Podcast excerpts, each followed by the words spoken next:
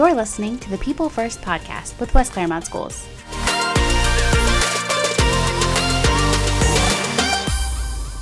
Welcome to the People First podcast. I'm your host, Dr. David Foltz. This podcast is a forum to share stories, ideas, and have great conversations with individuals around the district. Up next, Jennifer Brown.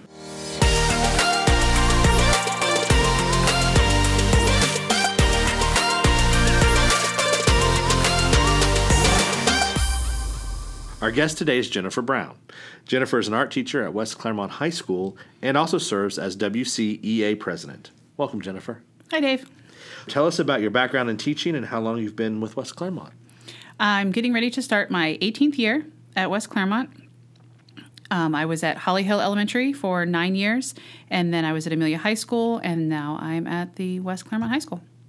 So, Jennifer, many people see you as a public figure in the roles that you serve, but tell us about the real Jennifer Brown. um, well, I have two children. I have a, a, son, Jackson, who is 16, and he'll be a junior at Milford High School. And then I have a daughter, Isabel, who is 13 and will be an eighth grader at Milford Junior High. Um, I also have dogs. They're my favorite, mostly bulldogs. I have three of them. I have a bull mastiff, which is a very big dog, and then I have an uh, English and American Bulldog mix, and a Bulldog and uh, French Bulldog mix. So I'm a dog person, so yeah, I have, I have large, medium, and small. So they're quite a crew. So how did how did that crew all get to, get to, along together this summer? Um, they get along pretty good. Every once in a while, the the bull mastiff, who's she's good size, she's a little over 100 pounds. She'll be a year in September.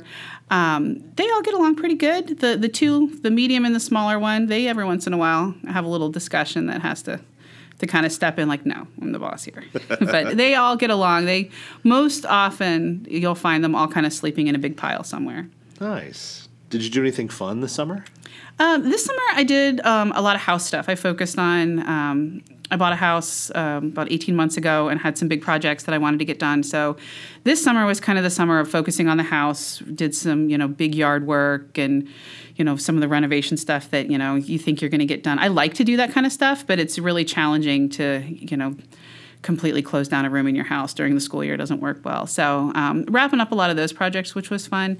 Last summer was great. I did a ton of travel the previous summer, which is why I didn't get a lot of it um, done. I had some awesome opportunities um, to go to Santa Fe, and I was in Florida, and I was in Tennessee, and it was great. But when I started the school year, it was like, whew, okay, this was great, but I didn't take time. So this summer, I was a little bit more um, cognizant of trying to get all this house stuff done, but also take some time for me, be a little bit better about turning the phone off and turning the email off for a little bit. All right. Um, do you have any advice for our new teachers? Um, for new teachers, it, it seems so overwhelming the the first really the whole first year, especially the first quarter. Um, one of the things I was at a meeting the other day and asked uh, some of my colleagues, you know, what advice would they have? The overwhelming response was is to remember to take time for yourself. That you know it's great that you're you know you're excited to be here this is a job that you've worked really hard to be here for and we're excited to have you but you can absolutely kind of lose yourself so whatever um, you're interested in that helps you kind of ground yourself make sure you take time for that um, also, reach out to others. Everybody in your building and administration, you know, the, the entire district, they want you to be successful.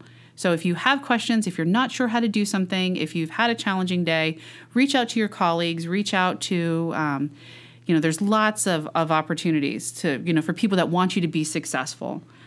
Um, also, one of the other things that I would remember every day is a new day. And even for your most experienced teachers you know there's times where you know we'll leave like oh today was not a good day.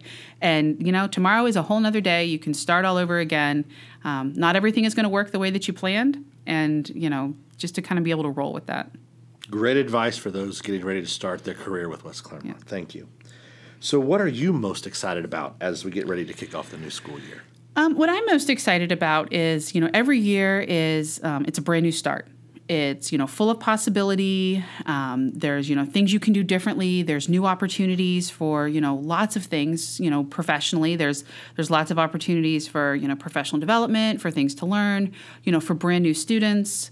Uh, to learn, you know, from some of the things that you've done previously, you know, and, and I think any teacher, no matter, you know, what year they're in, learns from the previous year of, okay, so I did this, yeah, maybe I'm going to do this different, or, you know, I saw this and I, I want to try this now. I think that's, that's really the biggest thing is to kind of keep it, keep it new. Um, but, you know, it's, it's exciting. It's a new start. We asked the question earlier about new teachers, but what are some of those things that all teachers should be aware of or be thinking about at this time of year? Um, a lot of the advice for new teachers, I think, is, is really similar to you know the experienced teachers. You know, the the biggest challenge in a, in a lot of staff members that you know and teachers that reach out to me and that I talk to, you know, they're burned out, they're overwhelmed. You know, especially even your you know advanced teachers, teachers that have been around and doing this for a long time, you know, it's really important to take time for yourself. And I'll be the first to admit that I haven't always over the years been the best at that, and I try to make that my focus to remember to, you know, disengage from the crazy of the day and everything else and, and do you know the things that make me happy away from school you know and also too even for um, you know people that have been te- teaching for a long time you know reach out ask questions you know if if you're you know struggling you know just because you might you know have been doing this for a long time doesn't mean that you know you can't learn from everybody else and and I would say for the most part you know most teachers you know reach out and you know ask questions and you know learn from each other I mean I think everybody borrows quote unquote things from each other of, you know, oh, that's a great idea, or, you know, kind of, you know, sharing resources back and forth. It, it's great to see the smiling faces of the teachers coming back into Yes. the buildings and getting geared up for the next school year. So, what are some of your must have items for a new school year? Um, my must-have items, like things that I usually do, um, just for me, which is kind of funny. I think it's still even like goes back to when you're in school. You know, like, you know, the the back to school shopping of stuff. Like, you know, I always get a new lunchbox, which I don't need one, but I always get one because it just seems, you know, it's fun that you know now I have a ton at home, but you know, that way if you forget one, you also have a backup. You know, just the you know, I try to change up the classroom decor a little bit. You know, we, you spend a lot of time in your room, so you know, I try to, um, you know, make it a place that I would want to hang out all day because you know that's that's your job, but also a place that you know students want to come. So I usually, you know, find some new things to to decorate. You know, new pack of my favorite pens, those kinds of like silly kind of things, but stuff that, um, you know, that's kind of how I get ready. Nice. So, there are times that we reflect on education and think how it was 10 years ago. So, I'm going to ask a different question. Thinking starting from now, how do you think education will change 10 years from now?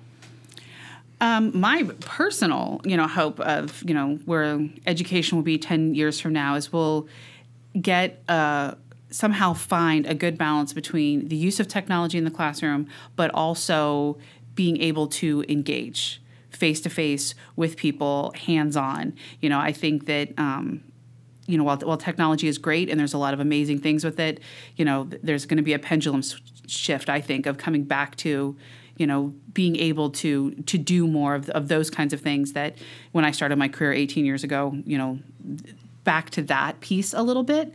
Um, you know, everybody is is so tech savvy and now and you know the the students are way ahead in, in some ways you know of all of us so i'll be interested to see you know in 10 years you know the technology that they have available in just the the short amount of time um, you know in 18 years the amount of you know the one-to-one chromebooks now the cell phones you know the, the possibilities to not only be able to embrace that technology but kind of have a way to maybe utilize it a, a little differently All right.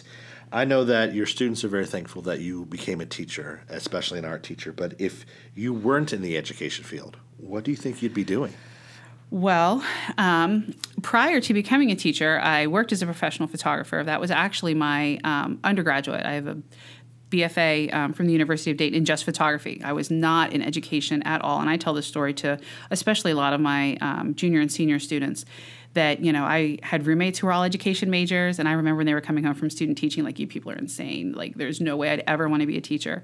And um, long story short, through after working professionally um, for a while, I ended up going back to school, went to um, UC th- through the DAAP program, got my master's, and now I've been teaching for 18 years. And the ironic thing is, my roommates, not a single one of them are teaching and only taught, you know, for a little bit. So I guess if I wasn't doing this, I would probably still be potentially, um, you know, working in advertising, working as a professional photographer.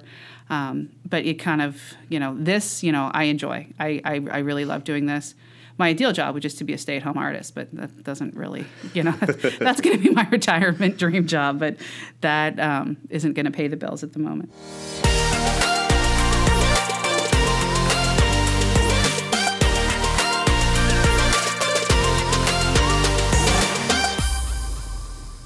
Well, that does it for this podcast. I'd like to thank Jennifer for joining us.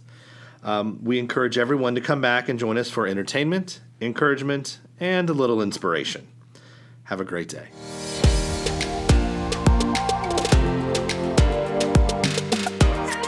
The People First podcast is brought to you by West Clermont Local School District in Cincinnati, Ohio. Natasha Adams, Superintendent, Kelly Sininger, Treasurer and Chief Financial Officer, Dr. David Foltz, host of the People First podcast, Jeffrey Ryle, producer, and I'm Angela Basler, the voice of People First. Thanks for listening.